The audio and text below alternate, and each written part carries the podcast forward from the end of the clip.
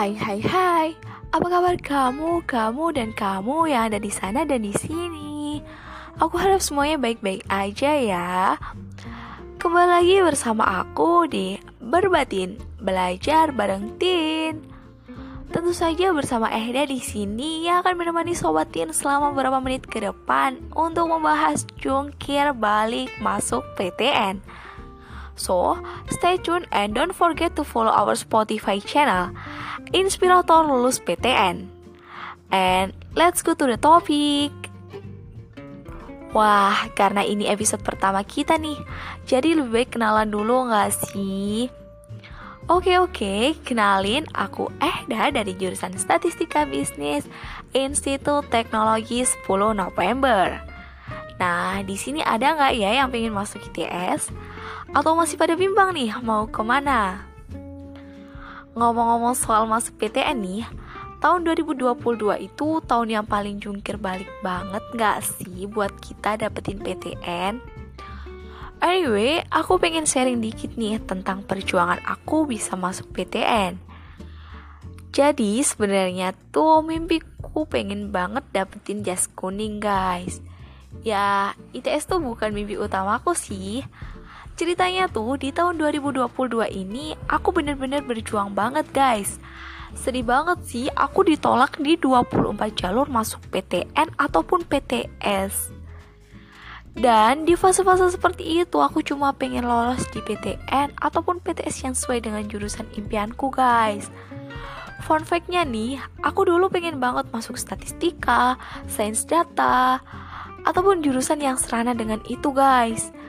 Jadi mulai dari SNMPTN, SBMPTN, dan tes mandiri pun aku masih stay buat merjuangin jurusan impianku itu guys.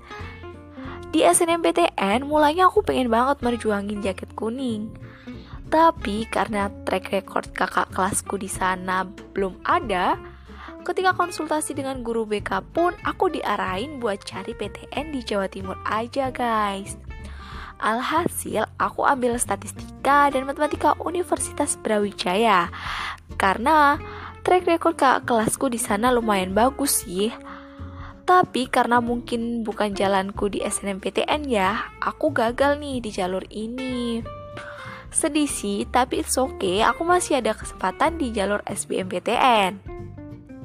Aku mulai belajar lagi materi UTBK dan ketika selesai ujian-ujian kelas 12 tuh kan sekolah negeri udah pada libur ya.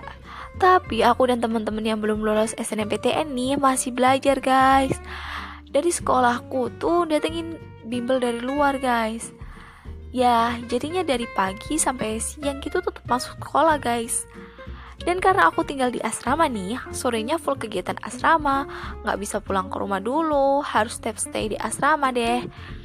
Menjelang berapa minggu hari raya, aku baru pulang ke rumah guys. Gak selesai di situ sih, selepas hari raya pun kan ada waktu senggang berapa minggu tuh. Aku masih mengikuti kursus-kursus UTBK nih di salah satu lembaga bimbingan belajar yang ada dekat rumahku guys. Aku udah positif thinking banget sih lolos karena aku mikirnya udah bener-bener belajar maksimal. Dan aku udah nurun grade pilihanku dengan ikhlasin jaket kuning dan beralih ke sains data unair guys. Sembari menunggu hasil SBMPTN, aku juga nyiapin plan-plan lain nih, seperti daftar kedinasan, seleksi mandiri, ataupun seleksi prestasi PTS.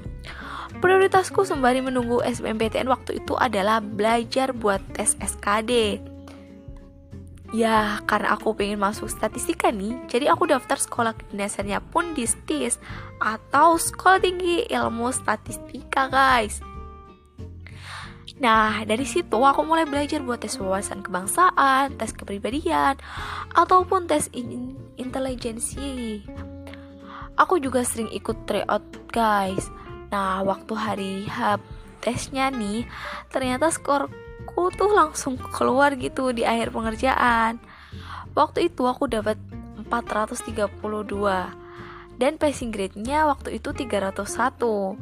Skor maksimalnya 550 aku bersyukur banget dapat skor segitu karena di tryout tryout sebelumnya tuh aku nggak pernah nyentuh angka 420 guys dan bercermin dari tahun sebelumnya tuh skor 425 itu bisa lolos ke perangkinan keperangkingan provinsi sih.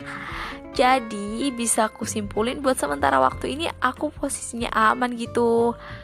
Tapi ternyata guys, ketika pengumuman tuh aku lolos passing grade, tapi nggak lolos perangkingan provinsi guys. Sedih sih, ternyata faktornya tuh formasi STIS Jawa Timur tahun 2022 tuh ketat banget guys. Buat Jawa Timur aja pendaftarannya pendaftarnya tuh hampir 1500-an. Dan formasi yang dibutuhkan di jurusan yang ku ambil cuma 9 orang yang lolos perangkingan provinsi itu cuma ada 4, 45 orang guys. Dan itu skor terendahnya 499 wow singit banget sih emang. Oke deh di fase itu aku mikir mikirnya mungkin belum jalanku di situ.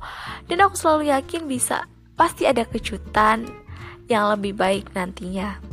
Jadi karena mulai frustasi nih, aku mulai daftar-daftar PTN ataupun PTS yang punya prodi-prodi tadi guys mulai belajar lagi buat persiapan tes mandiri dan kali ini aku nggak ikut bimbel sih. Aku sempat berlangganan di salah satu platform pendidikan berbasis aplikasi. Aku mulai jalan tes simak UI, SMUP UNPAD, SMIPB dan seleksi prestasi ITB, ITS, UI, TELU dan daftar beasiswa seperti APRT BUMN di beberapa PTS milik BUMN guys. Nah, karena pengumuman SBMPTN tadi aku gagal guys.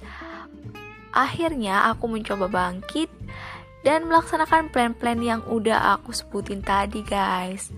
Tercatat di diariku tuh ada sekitar kurang lebih 30 jalur yang aku daftarin. Dari jalur-jalur yang aku daftarin tadi ada banyak gagal dan bahkan pernah tuh sehari sampai tiga kali pengumuman. Tapi ente semua tapi ada satu nih yang nyangkut. Jadi aku lolos di tahap 1 beasiswa Aperti BUMN jurusan Sistem Informasi UISI guys.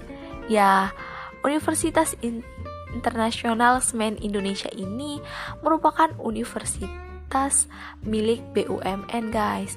Lanjut tahap 2 nya dong wawancara dan interview kan. Nah, sembari nunggu jadwal wawancara, aku tuh daftar seleksi mandiri di dua PTN Jatim, guys. Ya, ITS sama UNER. Singkat cerita, waktu tes wawancara tuh ada 11 orang di Zoom dan itu semua jurusan sistem informasi. Ketika udah selesai dikasih tahu dong, katanya yang diambil cuma satu orang di antara kita. Nah, dari situ aku udah mulai minder nih. Lolos nggak ya? Satu banding sebelas.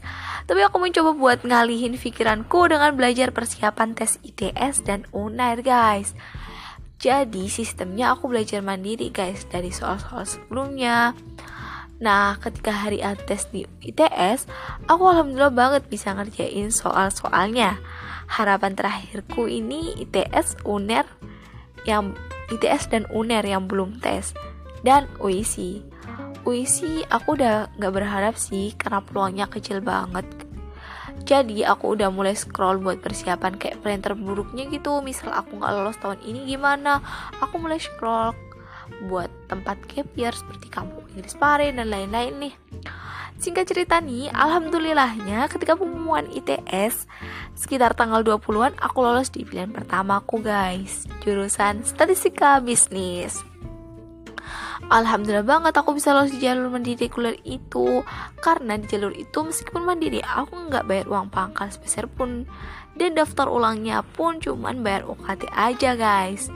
Akhirnya aku langsung prepare cari kos, cari les teman di sana tapi aku masih kekeh pengen ikut tes di UNER guys Berharap bisa lolos di jurusan, di jurusan impianku juga Tanggal 1 aku mulai stay di Surabaya ikut kegiatan mahasiswa baru ITS dan lain-lainnya. And then tanggal 2 nya UNER tuh baru pengumuman yang tes mandirinya guys. Tapi sayangnya aku lolos di pilihan keduanya yakni teknik robotika. Karena itu nggak terlalu aku minati, aku masih berat dengan jurusan impianku di ITS guys. Awalnya aku bimbang kalau dilihat dari perspektif depannya teknik robotika bagus juga sih. Tapi karena mimpi awalku tuh pengen ke jurusan statistika Dan aku fix stay di ITS guys. Gak cukup sampai di situ aja. Ada beberapa Beberapa hari setelah itu aku dapat kabar kalau penerima beasiswa APRT BUMN sebelumnya itu mengundurkan diri. Jadi karena aku kandidat keduanya, aku disuruh konfirmasi diambil atau tidak beasiswa ini.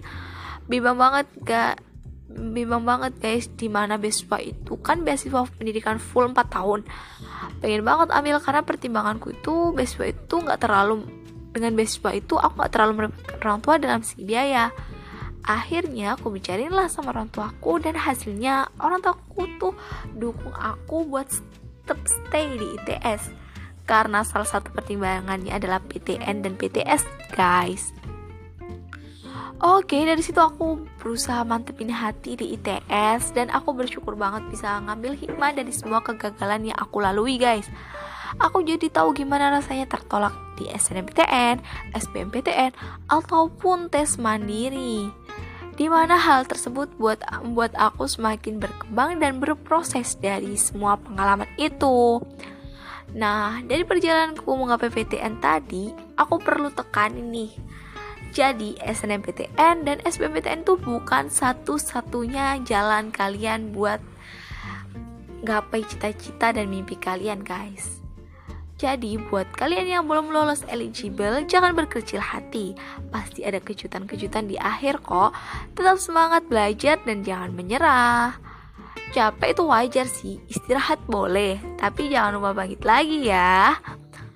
Oke, karena aku sudah menemani Sobat Tin selama beberapa menit ke belakang, gak kerasa nih saatnya kita berpisah. Tapi jangan sedih karena di episode selanjutnya aku bakal kembali dengan bahasan-bahasan yang lebih menarik tentunya. Semoga berbatinnya sudah aku sampaikan di episode kali ini bisa nambah, nambah insting untuk teman-teman semua ya. Jangan patah semangat, ingat puncak gunung tidak akan bisa dicapai hanya dengan melihatnya dari kejauhan. Semangat belajar dan raih puncak gunung impian kalian. Don't forget to follow our Spotify channel Inspirator Lulus PTN. Baiklah, aku Ehda undur diri. Sekian dan terima kasih untuk hari ini. Sampai jumpa di episode berikutnya. Dadah.